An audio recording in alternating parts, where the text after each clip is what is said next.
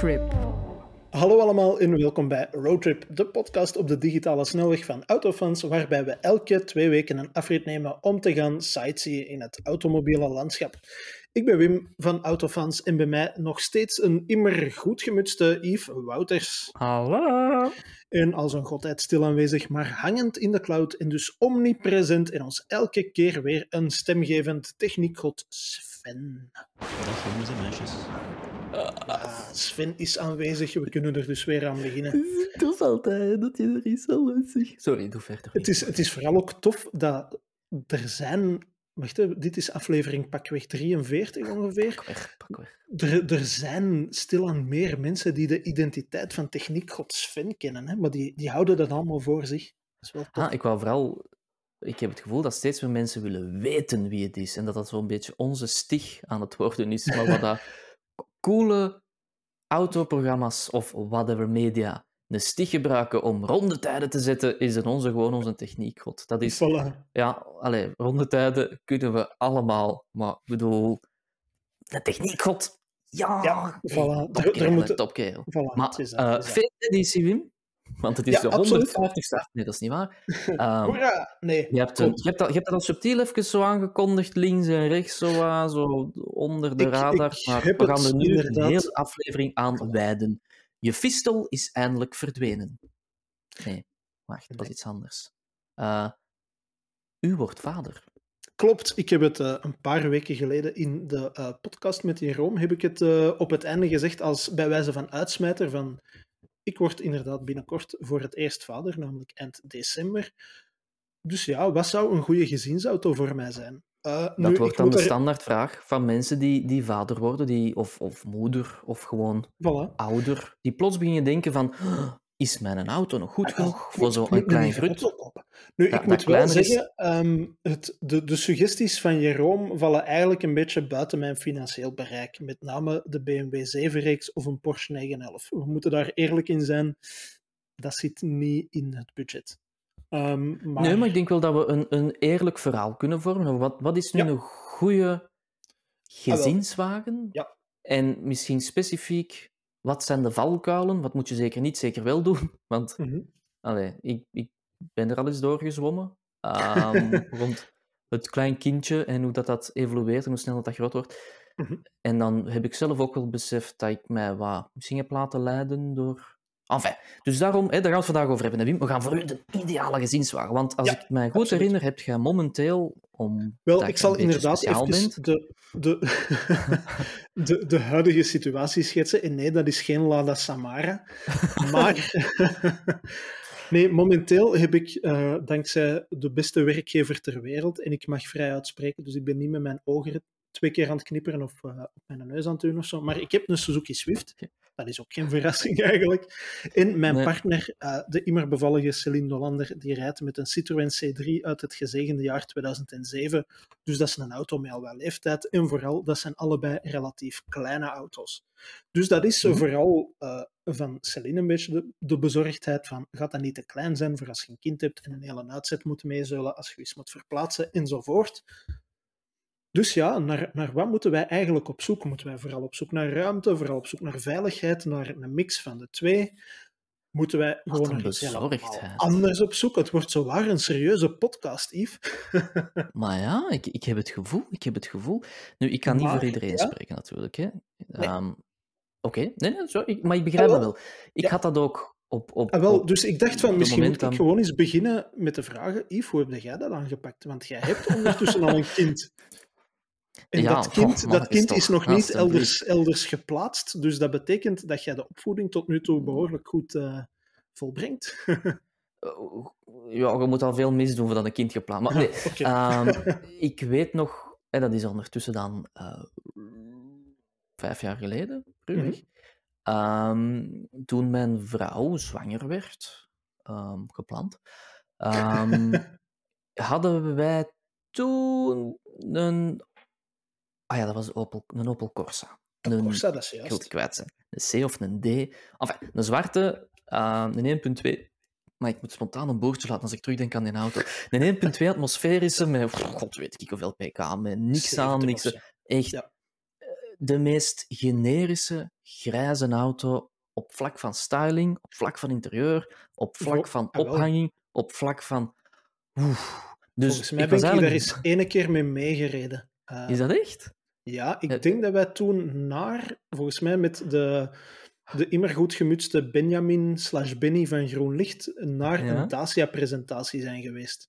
Dat we met een auto eerst tot, ik weet niet meer waar, dus dat jij en ik naar Gent zijn gereden Gent, en dat we vandaar samen zijn doorgereden.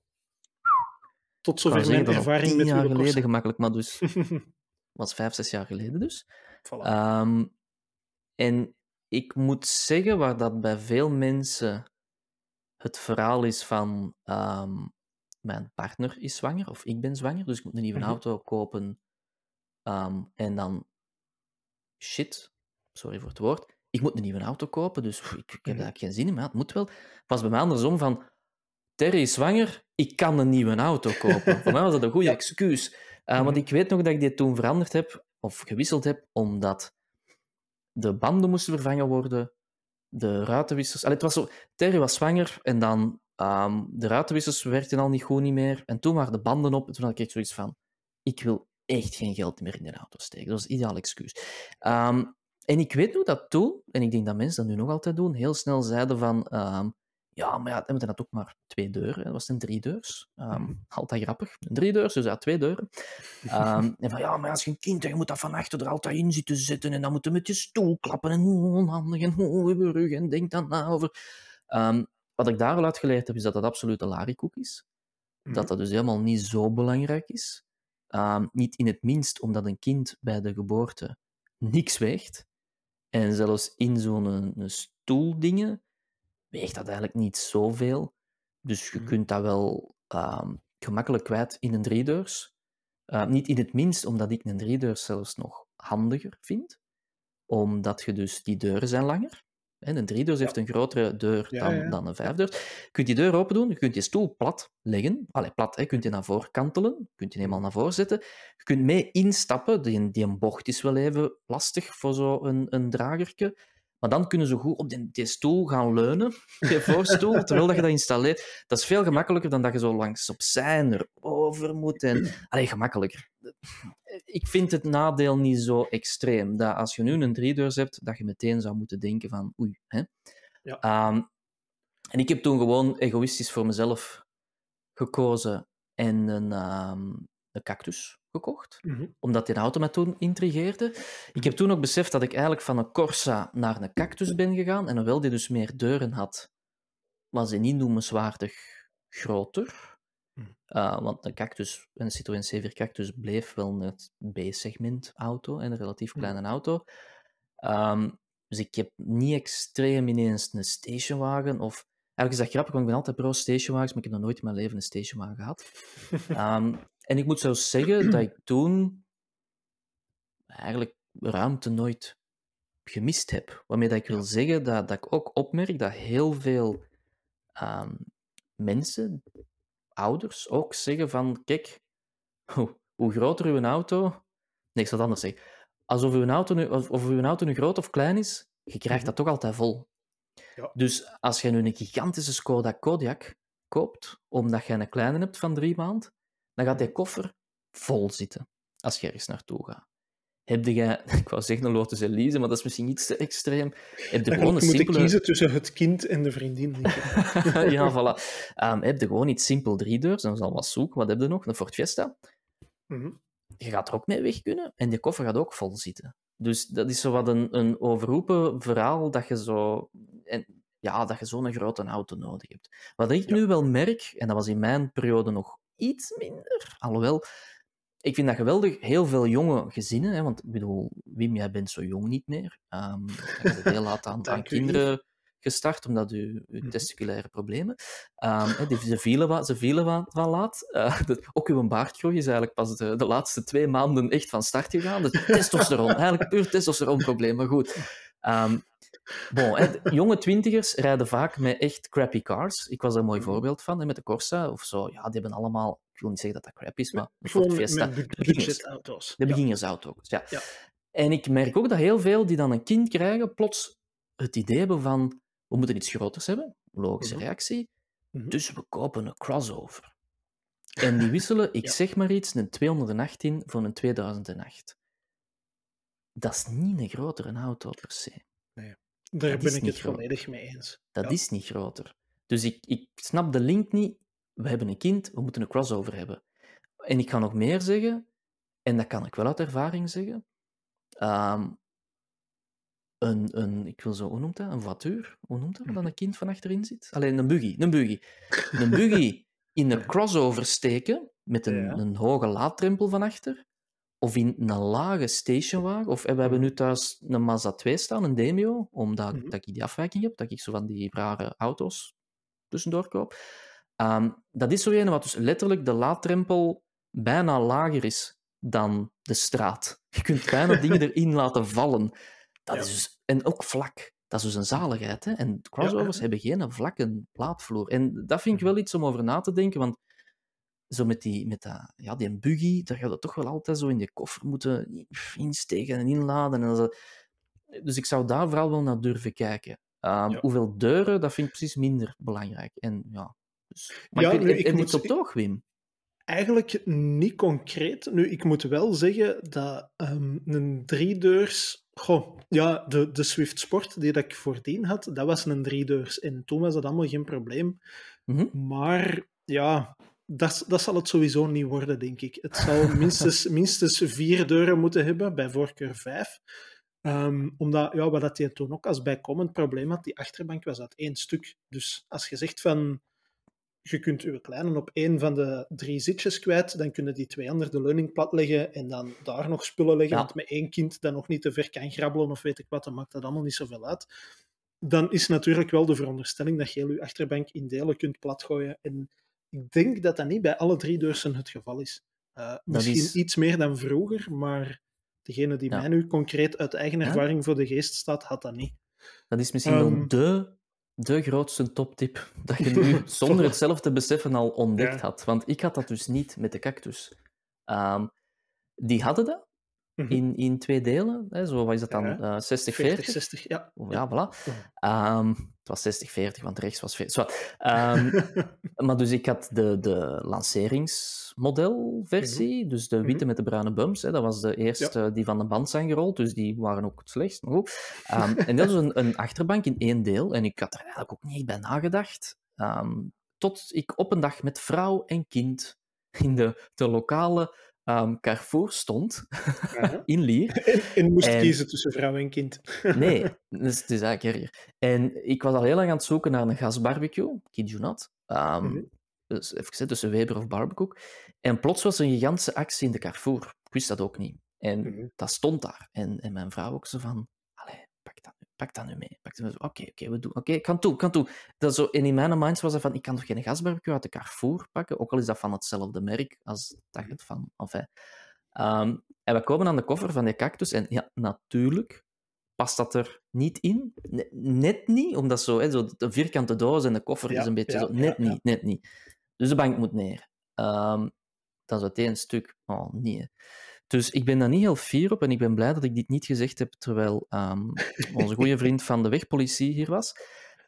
Maar dus, mijn vrouw is toen naar huis gereden met mijn zoontje in, ik denk toen nog een Maxi-Cosi-ding zo vooraan. Dus omgekeerd, met dan een airbag af. Met de achterbank neer, met... de gasbarbecue zo erin gedumpt en ik zat naast de gasbarbecue op die achterbank die neer was, met mijn hoofd zo geramd tegen de koffer, zonder gordel, ik ben er... Nee, dit is... Allee, hypothetisch, hè? Ja, puur hypothetisch. En toen heb ik ook wel gezegd van, ja, de volgende auto dat er nog komt, moet op zijn minst zo'n 40-60 split hebben. Of, want dat komt wel vaak tegen dan. Wel, dat is waar. Het is iets helemaal anders, maar het doet mij er wel aan denken. Het heeft ook niet echt iets met gezinswagens te maken, maar voor een deel ook weer wel. Maar ik moet met dat verhaal denken aan de keer dat wij onze zetel bij de IKEA zijn gaan halen. En ik reed toen met een Subaru Levorg. En ik dacht van, dat is een brik, dat raakt er allemaal wel in.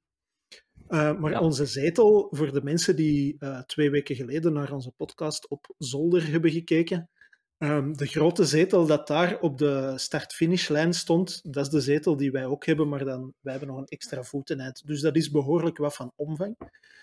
Dat wordt ook in verschillende dozen gestoken in de IKEA. En je kunt dat op voorhand bekijken op de website van de IKEA, van uw verpakking, dat heeft die en die afmetingen, zo diep, zo breed, zo hoog. En ik dacht van, ah ja, maar de koffer van de Levorg is zo groot, dat gaat allemaal wel lukken. En een kameraad van mij had toen gezegd van, ja zeg, weet je wat, moet ik niet meegaan voor de zekerheid, stel dat dat er toch niet allemaal in geraakt. En ik dacht van, goh, ja, eigenlijk hoeft dat niet, maar kom, ga maar mee als je wilt. Dus wij met twee, Celine en ik, in de Levorg naar Ginder, mijn kameraad had toen een Fiat 500 naar de IKEA. Blijkt dus effectief dat de Nokkebie-zetel van de IKEA niet volledig in een Subaru Levorg raakt, maar dat wel die handigheid van zo die nieuwe achteruitkijkspiegels die je kunt omklikken naar een camerabeeld, dat in dergelijke gevallen waanzinnig goed werkt. Want wij hebben dus echt de verpakking daar ter plekke open gedaan van die nieuwe zetel, de kussens erin geduwd, alle frames erin geduwd, de poten erin geduwd, de handleiding er nog ergens in geduwd, vooraan de zetels helemaal naar hun voorste stand. Dus ik heb echt letterlijk zo gereden. En dan die spiegel omgeklikt, zodat ik toch nog iets door mijn spiegel kon zien. En mijn kameraad heeft dus zijn Fiat 500 ook nog vol kussens van een zetel gestopt. Alles uiteraard volledig veilig, volledig hypothetisch ook. Waren jullie dat soort mensen, zo, die aan een IKEA staan?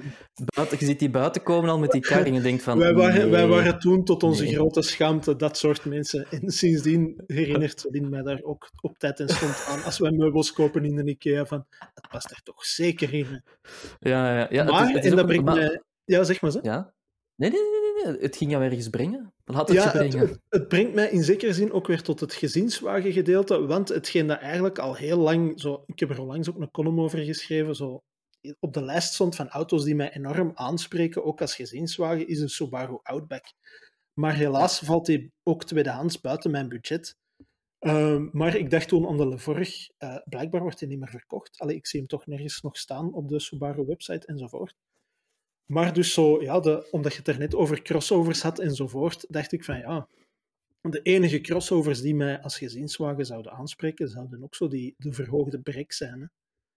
Maar dan zit ook al ineens in het segment van inderdaad. Volvo's en Audi's en ja, dingen die ook, allee, ik zal daar heel eerlijk in zijn, ik moet wel zeggen, en buiten mijn budget liggen. Maar natuurlijk, maar voor de meeste gezinnen zelfs, allee, laat ons eerlijk zijn. Ja, ik moet wel zeggen, ik vind de Peugeot Partner, dat is de Rifter tegenwoordig, en de Berlingo beter dan ooit. Als in, dat zijn heel goede auto's geworden. Waarmee ik dus vooral bedoel, dat zijn auto's geworden. Het camionetachtige is er wel af. Is er helemaal af. Ja. Dus je houdt wel een gigantische ruime busken over, dat nu wel de isolatie heeft van een gewone auto. Dus eigenlijk, moet ik eerlijk zijn, dat is nu echt de ideale gezinswagen, maar ik vind dat niet per se als je een baby hebt. Dat lijkt me een hele goede gezinswagen als je zo toevallig een nieuw samengesteld gezin met 3 kinderen, of weet ik wat, van 12 en 13 en 15. Als je een klein kindje hebt, vind ik niet echt dat je daar meteen... Nee, maar misschien moet ik onze zoektocht iets complexer maken door er ook bij te vertellen, want dat was ook een beetje het probleem met de Swift Sport altijd. Ik speel ook muziek en ik zou dat nog graag blijven doen. En af en toe is dat ook live. Dat is naïef om te geloven dat je dat gaat blijven doen. Ik zou dat graag willen blijven doen. Maar of dat lukt, dat is natuurlijk een ander paar mouwen. Maar dat gebeurt dus ook af en toe, dat ik mijn gitaar versterker, en dat is zo, gelijk dat je me voorstelt, de klassieke Marshall-toren.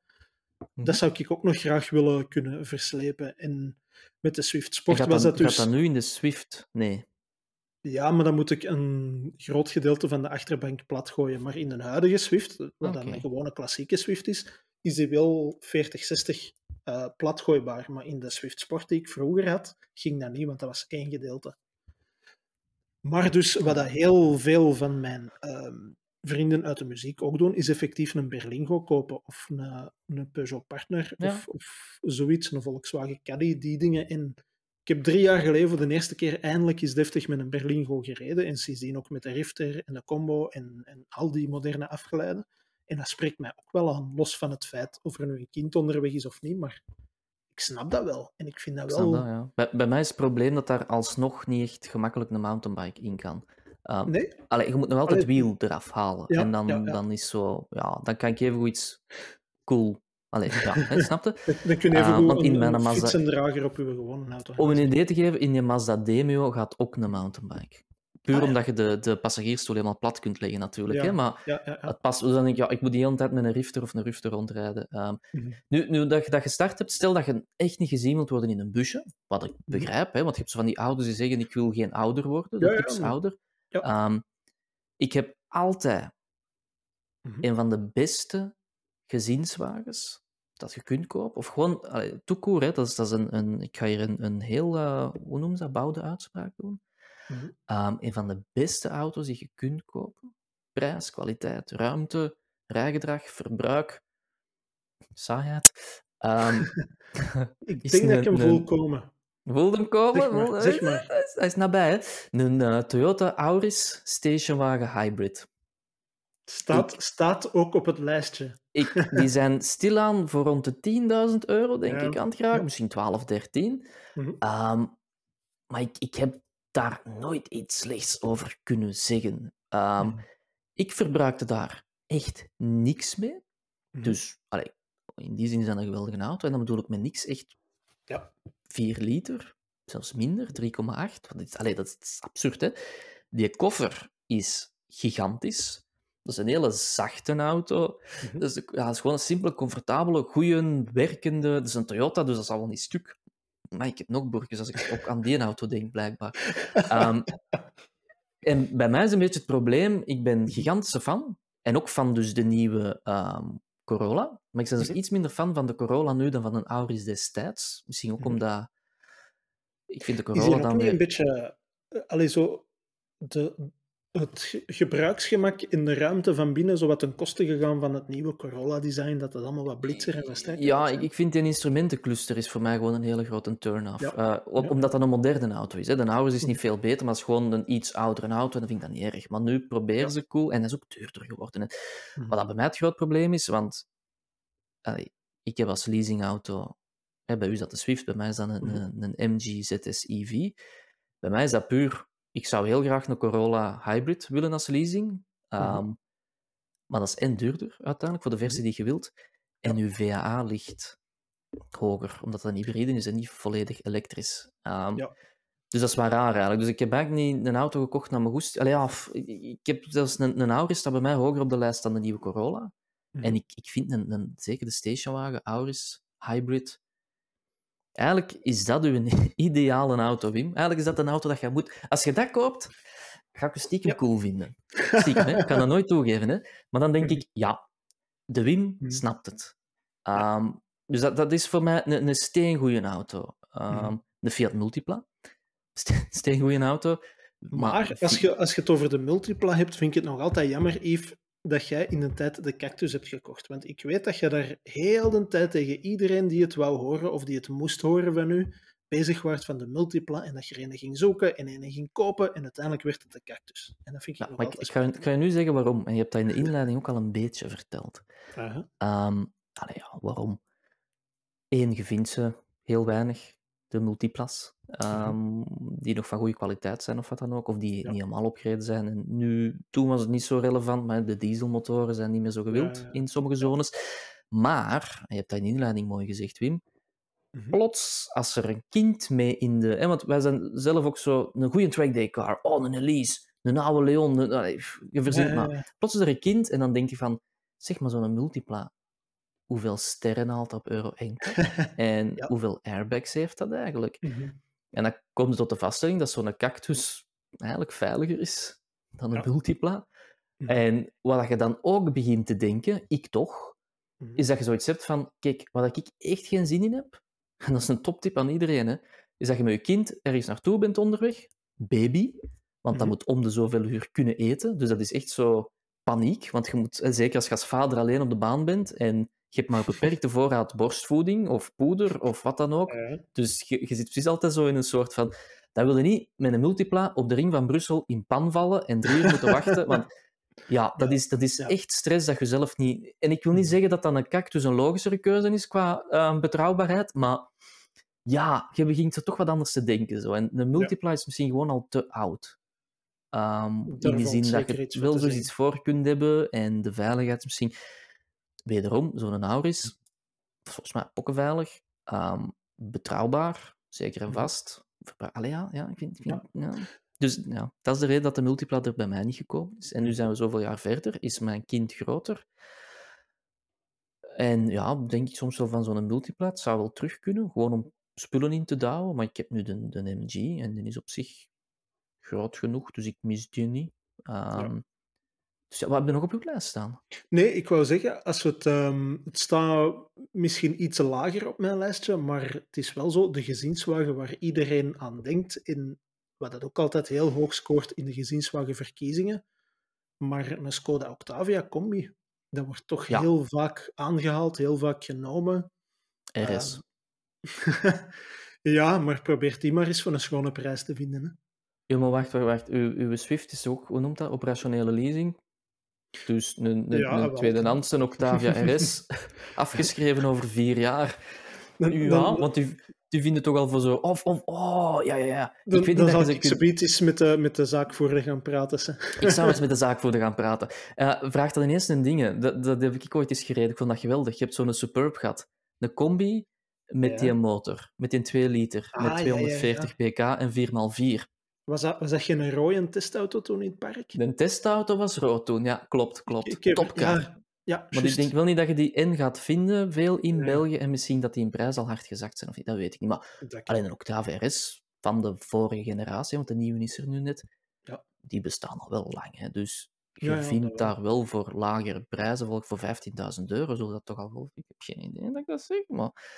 zullen dat toch al wel vinden. Ik weet niet waar dat die in de tijd niet kostte. Gaat dat ook niet al een stuk richting €16.000 of zo? Was dat niet supergoedkoop? We gaan dat eens direct opzoeken voor u.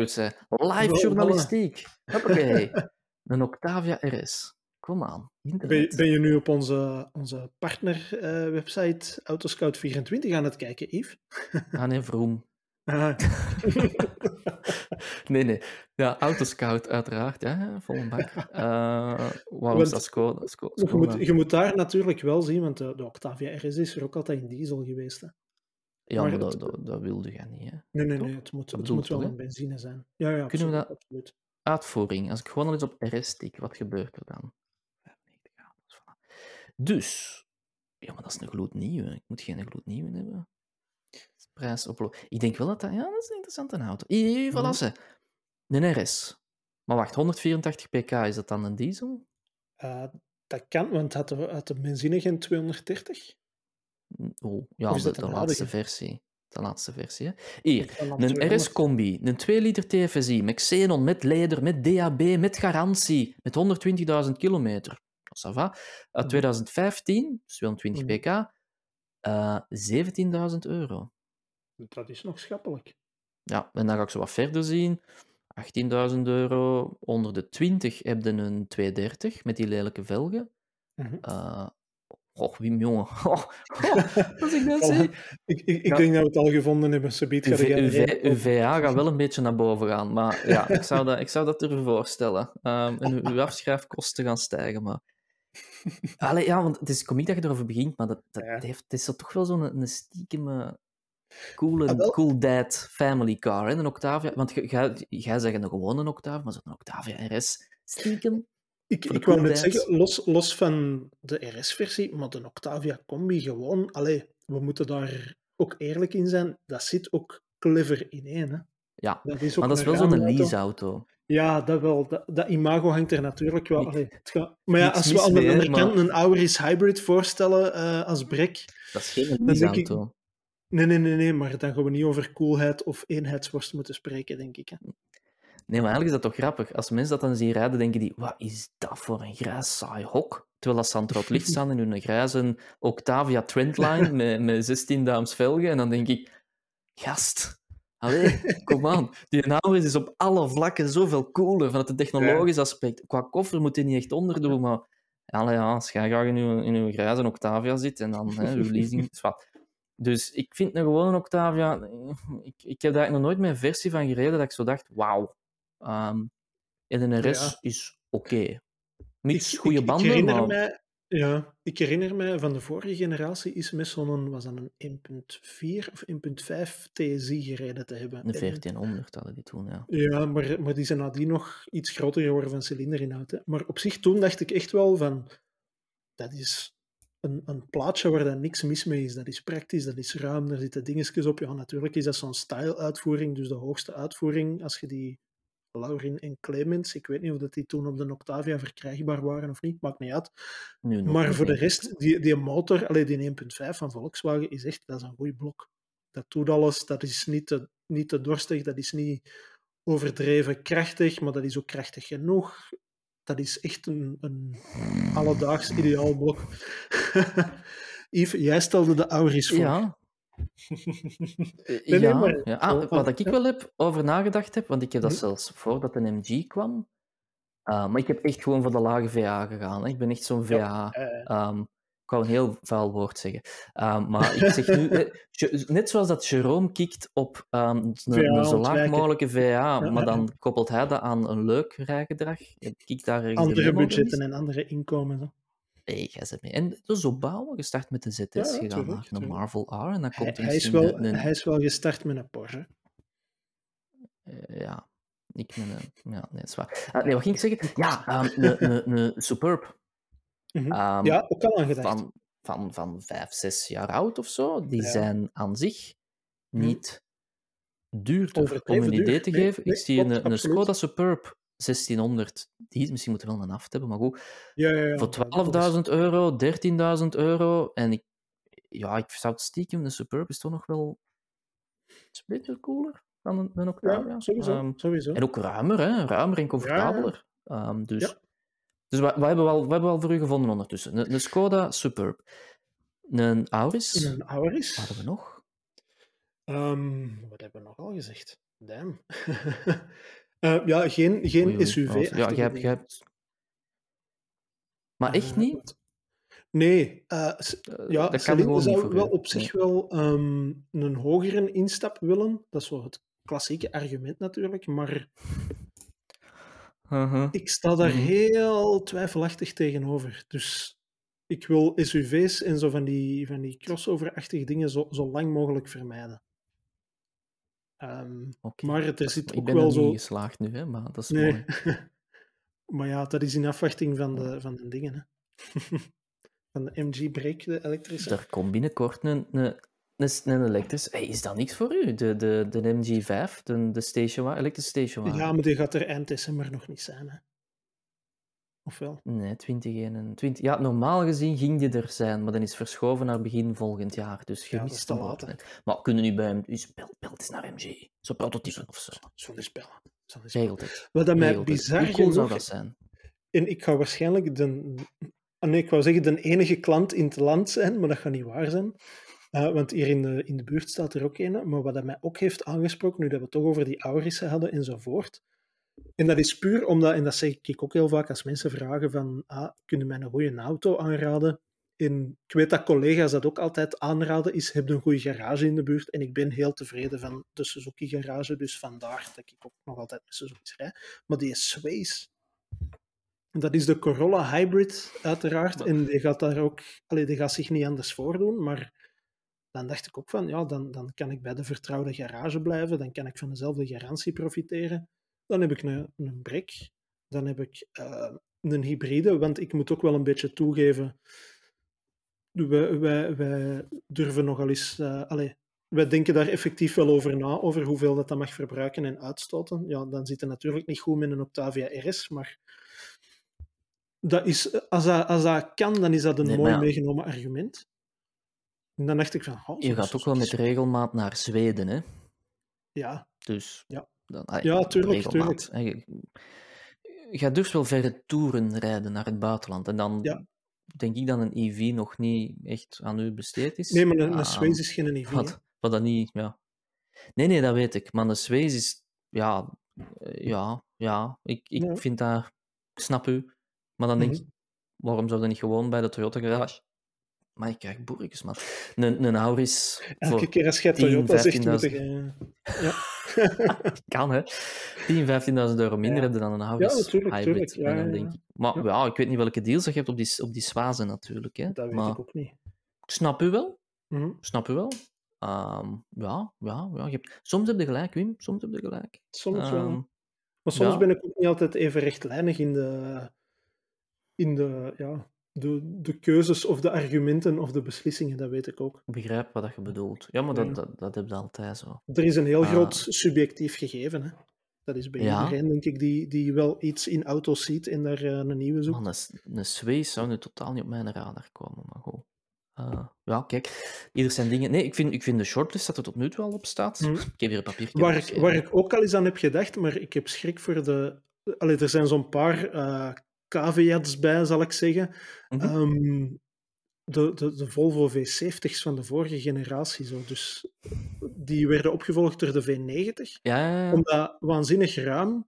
Maar ik heb wel schrik voor de hogere onderhoudskosten. Zeker omdat als je wat dieper in de tijd teruggaat van die auto's, die beginnen ook al een klein beetje leeftijd te krijgen. En... er was nog een bijkomen. Ah ja, heel veel diesels verkocht, vooral tweedehands. Hè. Dus benzine-V70's gaan heel weinig vinden. Plus ik denk dat benzineversies gaat u taxen ook redelijk. Dat denk ik ook. Ik weet dat we zijn autofan zijn. Allee, ik heb ook een gezonde mix thuis van een EV en dan een youngtimer, als je dat zo mag noemen. En dan de Mazda 2 om letterlijk gewoon... Wacht, want ik wil hem binnenkort misschien verkopen. Om niet zomaar gewoon al het afval in te dumpen. En... Wat? Ja, nu al verkopen. Ja, ik wil graag een gezinswagen. Dan kan ik u iets aanraden. Ja, een Suzuki Swiss. Nee, nee. Ik ben mee in het verhaal, ja. De V70. Ja, waarom niet? Ik denk dat inderdaad het probleem daar gaat zijn het vinden van een goede, al zien. Ja. Benzine. Ja. Vooral. En ja, aan zich, ik vind altijd zo hogere onderhoudskosten, dat is allemaal wel relatief. Dat kan allemaal goed meevallen. Ik kan me nu niet direct bij Volvo... Er zijn ook manieren natuurlijk, hè, om die lager te houden. Ik weet het niet. Ik had ook het gevoel, als ik de Mercedes had ik heel veel schrik van, oh crap, als er iets kapot aan gaat, dat gaat stukken van mensen kosten. En ik heb dat toen gezegd, dat koolvloeistofreservoir, dat kostte echt niets. Allee, niets. Ja. Dat was toen echt bitter, hè, want zo van, we moeten dat wel bestellen, hoe dat moet opkomen. En ik denk dat toen, ik wil het echt kwijt zijn, €58 was. En die een dop moet je altijd vernieuwen, want dat is iets zo'n, hè, dat is met een druk, als er overdruk is, dat die loskomt. En ze raden aan om dit te vernieuwen. Ik vraag van, is die een dop erbij? En toen zeiden ze ook van, nee. Zo'n schone metalen dop met Mercedes op, hè. Nou, dat is er niet bij. Dat moeten we ook extra bij bestellen. Ik had zoiets van, en wat kost dat dan? Ja, sorry hè, dat er niet bij zit. Ja, van, toch nog €2. En dan dacht ik, volgens mij kun je het voor het metaal dat daarin zit, is meer dan €2 waard. Dus ik was daar zo wel niet echt dat ik iets had van wow, dit is een premium merk. Ja. Kan natuurlijk mee te maken hebben dat je met een vele oudere rijdt, dat misschien toch goedkoper is dan dat je zo nu de huidige leasingauto's hebt. Dat kan ook. Ja. Ik weet het niet. Het is ook, laat ons eerlijk zijn, een auto kopen... Ik ga me er verder over moeten inlezen, denk ik, inderdaad. Ja. Hoe dat bij die Volvo's zit. Ik vind het een moeilijke, een gezinswagen voor Wim. En mensen tout court. Ik denk, mijn advies is altijd, nu dat je dat mooi gezegd hebt, achterbank in 2 delen. Ja, dat is inderdaad wel de belangrijkste vaststelling, denk ik. En van vandaag dat dan een heel belangrijke is. Je hoeft niet per se een crossover te hebben. Dat mag jij als je dat wilt. Allee, ik heb daar niks mee, maar als dat je geluk maakt, kan dat. De Berlingo's en zo zijn zeker niet meer te onderschatten. Dat was ook een goede vaststelling. Als in vroeger begreep ik dat mensen dat kochten, maar ik werd daar doodongelukkig in. En nu... en dat waren ook veredelde bestelwagens. Hè?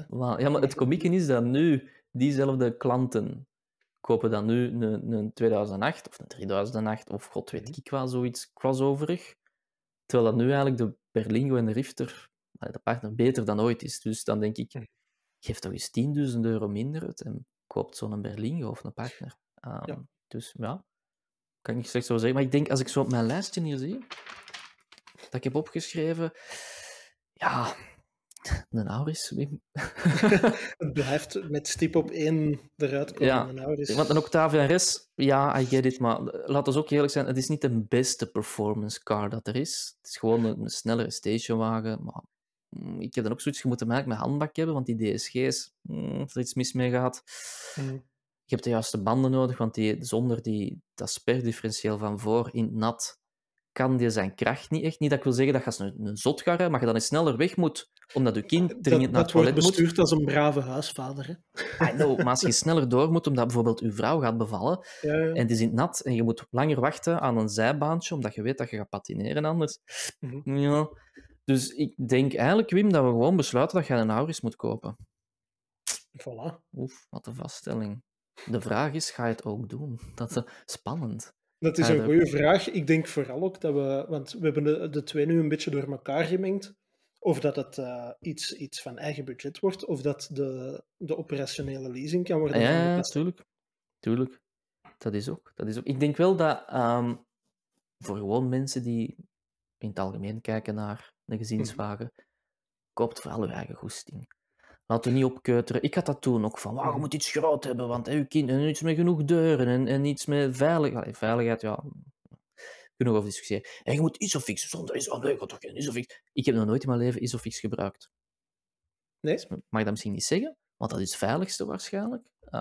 Ja, dat weet ik niet. Dat was ik ook van plan om mij daar verder over in te lezen. Kunt u daar gewoon kapot in lezen, in al die dingen. En eigenlijk komt het tot de vaststelling, als je veilig een kind groot wilt brengen, het allerveiligste is om geen kind te hebben. Om er gewoon niet aan te beginnen. Ja, dat was ook wel aan het denken dat het daarop ging uitdraaien. Want al de rest dat je doet is levensgevaarlijk. Met je kind in de douche gaan, levensgevaarlijk. Hoe kun je uitglijden? Je kind meenemen in een auto naar ergens.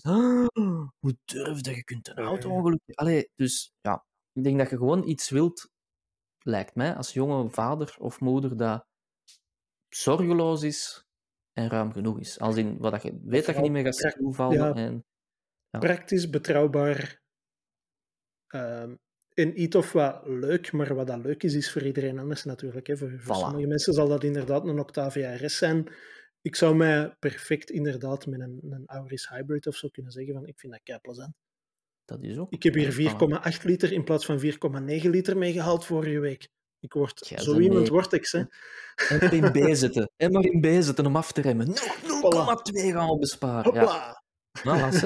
Dus we hebben het uitgemaakt. Ik denk dat wij heel slechte mensen zijn om informatie te geven. Want wij komen op... Ja. Ik wou net zeggen, en zetelen wij zelf niet af en toe in de VAB in de jury van de gezinswagen van het jaar? Zo, ik moet zeggen dat de auto's die ik al sinds jaren op 1 zet in de VAB gezinswagenverkiezing, het nooit meedoen. Halen. Ja, ze doen mee, hè. Maar ja. Die, nooit op de eerste. Nu, de ZS is de eerste. Dat wou ik net zeggen. Dus, Ja, het zou komiek zijn dat ik er totaal niet... Stomme rotauto. Zou ik er nooit 1 punt aan geven? Nee, die heb ik wel op 1 gezet. Meer nog, ik heb dat eens bijgeschreven, dat voor mij de ZS EV de eerste elektrische auto in die wedstrijd is die ook kan meedingen naar het algemeen... Alleen dat een algemene trofee. Ja. Want je hebt die onderverdeling tussen kleine gezinswagen, grote gezinswagens en EV's. En dan de grote gezinswagens zijn zo degene die meestal met te groot een trofee gaan lopen dan, hè, in die verdeling. Daar wordt zo'n beetje het meeste focus op gelegd. En ja, de EV's was altijd zo'n beetje een zijding van hè, de Nissan Leaf is erop. Maar ik had met de ZS-EV had ik echt zo voor het eerst het gevoel dat er een valabel elektrisch alternatief is voor gezinnen. Die geen leasingauto, want hè, op zich... Het is €30.000, maar een Qashqai kost ook zoveel. Ja. En ja, die heeft zijn tekortkomingen, als in de range is misschien nog iets te klein. Ja, we moeten opladen, weet ik wat. Maar ik vond dat wel eens... Dat was voor de eerste keer als mensen... Want ik weet niet dat jij dat soms hebt, dat ze zeggen van, kijk, wij willen een nieuwe auto, we zijn een jong gezin, of een gezin, en we willen toch een elektrische. Maar dat is particulier. En ik heb heel lang dat gevoel gehad dat ik eigenlijk niet echt iets kon voorschotelen, wat ik zelf achter stond. Maar de ZS-EV, ja. En om het voor mezelf te bewijzen, heb ik dan ook 1 in leasing genomen. Ja. Ik geef toe, 1 jaar. Wij hebben dat geluk, voor 1 jaar wel, ik geef toe. Maar ik heb ervoor ook al 6 maanden mee gereden, dus technisch gezien heb ik al heel lang de ZS-EV. om voor mezelf, ja, omdat want ja. Ik wil dan ook als ik tegen mensen zeg, dit kun je nu als gezinswagen, doe dat. Ja. En eigenlijk zou dat voor u ook de ideale gezinswagen zijn, waren het niet dat ik weet dat jij geregeld heel ver wegrijdt. En ik doe dat niet echt. Ja. Maar ik zou dat... Allee, het is een crossover. Ja, ik zou dan wachten op de 5, hè, op de stationwagen. Maar ik had de keuze niet, want ik moest iets kiezen. Ik vind dat op zich ook trouwens nog wel... Dat is niet echt gerelateerd, maar wel een goede opmerking dat je zegt van, dat er veel mensen zeggen van een gezinswagen en elektrisch, maar het is particulier. Ik hoor dat ook wel vaak, dat mensen zeggen van god ja, en dat elektrisch, en dat interesseert ons wel, maar dat is toch veel geld. En ik vind dat nog altijd jammer en doodzonde dat er voor de professionele kant van de zaak, dat daar wel manieren zijn om die prijs te verzachten en om dat fiscaal in te brengen enzovoort. En dat het enige voordeel voor de particuliere koper, wat ook nog altijd een flink deel van de markt is, dat het enige voordeel dat zij hebben is van ja, in uw verkeersbelasting en uw BIV moet een pak minder betalen, maar je moet nog altijd wel de volle pot ophoesten voor de catalogusprijs, die nog eens €10.000 hoger ligt dan uw benzineversie van hetzelfde model, bij wijze van spreken. Ik vind dat jammer. Natuurlijk, de TCO ligt...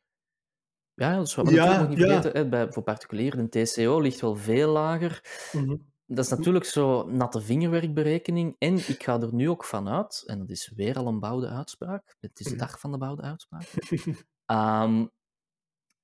dat als je nu... Bestaat het nog echt? Misschien wel. Als je nu de nieuwe dieselauto koopt, binnen 5 jaar gaat het waardeverlies veel groter zijn dan dat je dezelfde auto als een EV kocht. Ja. Klopt dat nog? Is dat nog zintechnisch?